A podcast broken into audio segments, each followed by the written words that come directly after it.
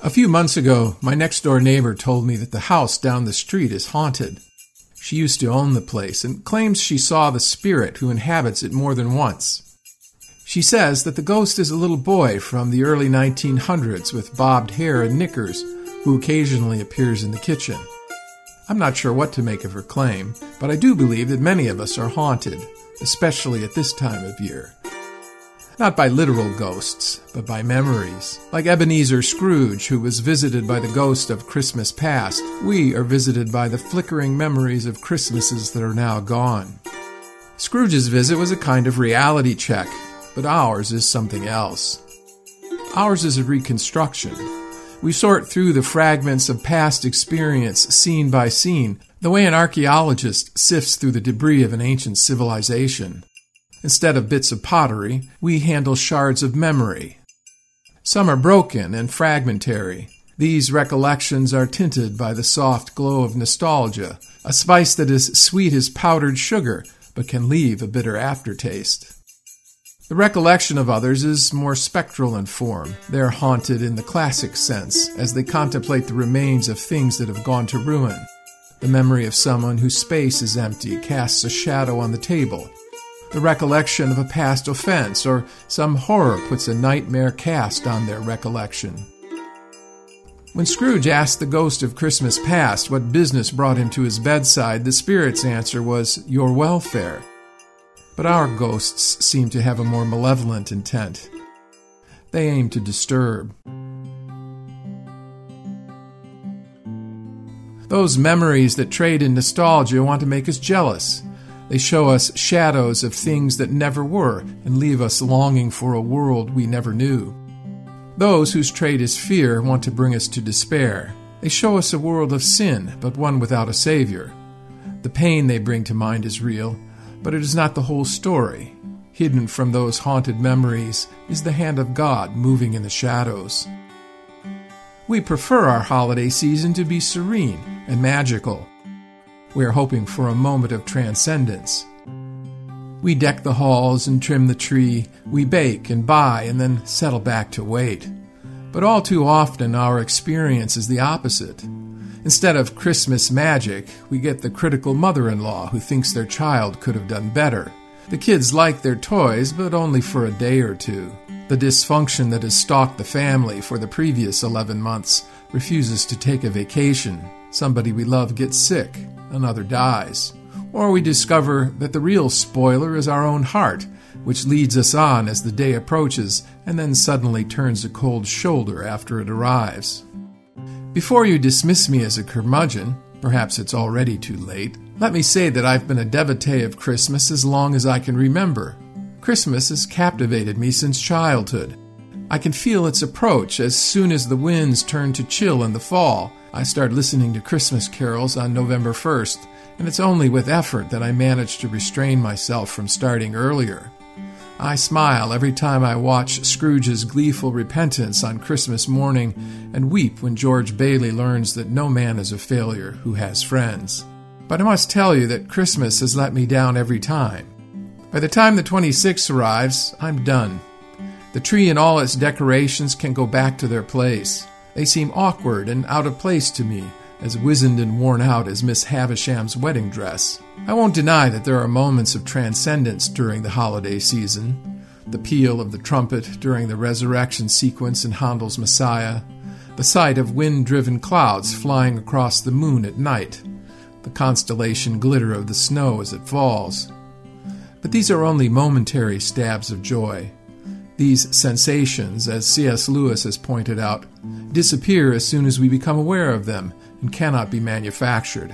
Play the same song, visit the same spot, try to reproduce the circumstances exactly, and you will only be disappointed.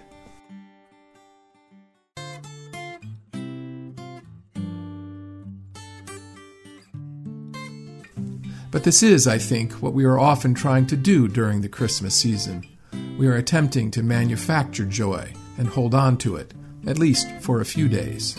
Unfortunately, the fallen world conspires against us. If it's not the harsh croak of misfortune that bursts in and interrupts our revels, it's misfortune's plainer sister, boredom. We go looking for the sublime only to find the usual. The enchanted world we hope to create for ourselves proves to be a tangle of colored lights and a pasteboard tableau of the three kings with a camel. The choir is singing off key, but it really wouldn't matter if they weren't, because we hate the song anyway. Yet we may have more in common with the true Christmas experience than we realize. After all, Jesus didn't descend from heaven in a cloud of glory. He came into the world by water and blood, as all infants do. There were signs and wonders that marked his birth, but there was also misunderstanding, jealousy, and terror. Joseph considered divorcing Mary. Herod slew all the children of Bethlehem that were two years old or younger. The Holy Family fled for their lives and relocated to Egypt for a time. The version of these events that we see on our Christmas cards or in our imagination is a sanitized one. There is no hard traveling, no fear, and no violence. Our version is a kind of fairy tale, the sort we might read to our children at night to lull them to sleep. What I'm trying to say is that the world Jesus entered was far more like the world we know than the one we fantasize about, whether those fantasies are good or bad. When the Apostle John describes Christ's entrance into the drama of redemption in Revelation 12, we see a very different portrait. Admittedly, John's narrative is oblique and far reaching, he speaks in visions and goes beyond the nativity stories of the Gospels. Yet John's wild images make clear what the Gospel's more narrow and literal depictions confirm. The world that the Son of God entered when he took human form and was born in Bethlehem was not a tranquil one. Jesus did not come into the soft bed of a manger lit by twinkling starlight and serenaded by the lullaby of angels. He entered a world of blood and tears. Jesus came to a habitation of dragons. The angels who announced his arrival were not plump cheeked cherubs or fragile seraphs with gossamer wings. They were an armed troop who announced the arrival of the Lord of Heaven with a shout of victory. Don't misunderstand me. There's nothing wrong with remembering the past. Remembrance is a sacred discipline in the Christian faith. When Jesus handed the disciples the bread and the cup, he told them to eat and drink in remembrance of him. But I think we should approach our memories, especially at this time of year, with a degree of skepticism.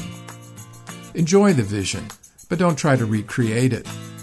Appreciate the memory the way you would a passing fragrance, and then let it dissolve into the mist the way that all dreams do. The same is true of those memories that terrify us. They appear suddenly, like Lazarus from the tomb, still wrapped in their grave clothes, but unlike Lazarus, they still carry the smell of the grave and the clench of fear. They rear up like a shadow cast upon the wall by a guttering candle and want us to believe that they still have the power to threaten us. But they are only ghosts and echoes.